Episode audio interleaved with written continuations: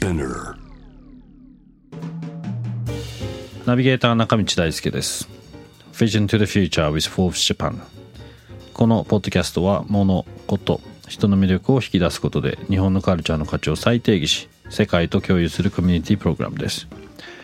ショートコンテンツ Vision to the Future Stories と題して毎週水曜日金曜日日曜日に Forbes Japan よりピックアップしたニュースをお届けしております。今回は月曜日のゲストトークにも、えー参加していただきましたモバイルクルーズ株式会社代表取締役 De-Tales Limited ディレクターの安西博之さんとともに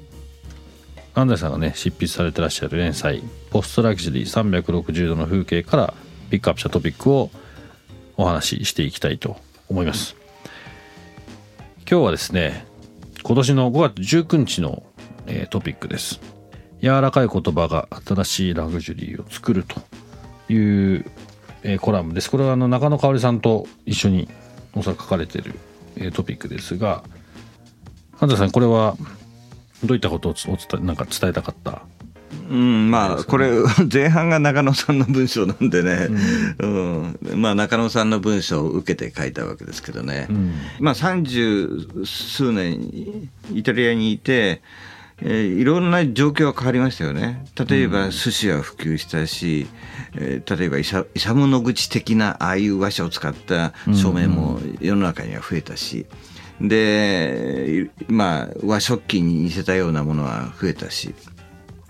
だから30年前と同じように、えーっと、日本の文化を語った時に、海外の人が同じように、なんていうかな、単にエスニックとして受け取るものではないという状況は、あの、あるわけなんだけれども、その中でやっぱり、自分のその文化といった時に肩肘張っちゃったりとか、あいうことがありすぎると、どうもまずいな、ということがあって、まあ、そういった思いでこの文章を書いた覚えがありますね。うん。肩肘張りますよねまだねきっうと、ん、やっちゃうんですよ。あれはこうなんていうんですかね。なんか分かりやすくなきゃダメって思ってる反反対というかそそれがベースになるからなんか日本とはっていうのを勝手に想像してそれに紐づけてるってなんか個人的にはおまあこのあのトピックを見て思ってたんですけど。だからなんかこう自分で勝手に日本をえ、まあ、作るっていうのはその自分の解釈としてはいいんだけど、うん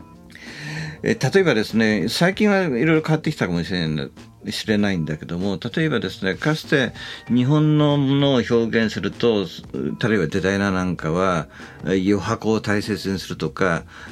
ミニマリズムであるとか、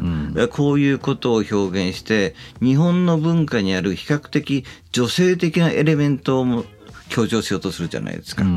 でも例えば日本のその書道にあるこの大胆な男性的な部分とか和太鼓とか、そういう部分もあるわけなんだけどどっちかというと海外に対してこっちを説明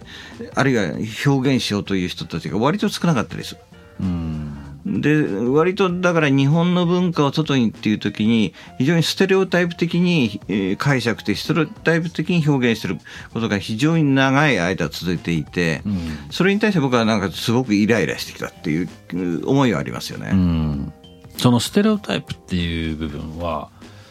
すごいあると思うんですけどそれはそのぶその原因原因というかまあそれがずっとステレオタイプになっちゃってるのは僕ら日本人に問題があると思うんですね。問題というかいやかあのそれが嫌だったら変えればいいと思うんですけど変えられると思うから。それは結局海外の人は日本を見てこうすごく限られた情報を持って帰って、まあ、当然ですけどそれが日本だと思ってしまう、まあ、それは間違ってない。僕らがもっともっと幅とこうふ深みを持ってこれが日本なんだっていうのを、まあ、個人個人も含めてもっと表現ができたらそのステレオタイプってだんだんだんだん変わってくるはずなのになって、まあ、昔に比べたらだいぶ変わりましたけど、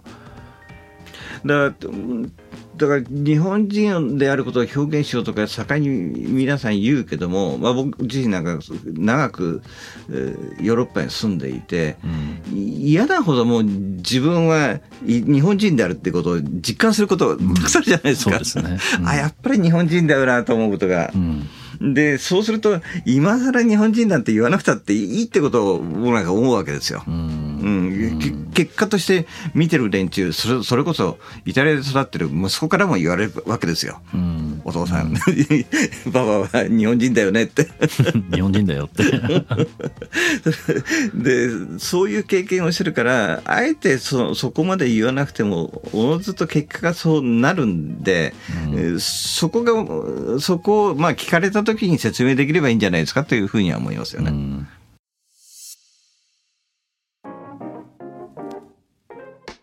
今日ご紹介したトピックは概要欄にリンク貼っています。ぜひそちらからもご覧ください。ちょっとね、いろんな視点の、まあ、考え方があるような今日トピックだと思います。ぜひあの、感想とかね、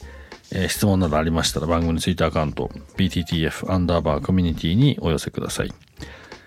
このポッドキャストはスピナーほか Spotify、Apple Podcast、Amazon Music などでお楽しみいただけます。お使いのプラットフォームでフォローしてください。そして毎週月曜日には様々なゲストと共にお送りするゲストトークエピソードが配信されます。詳しくはそちらも概要欄載せてます。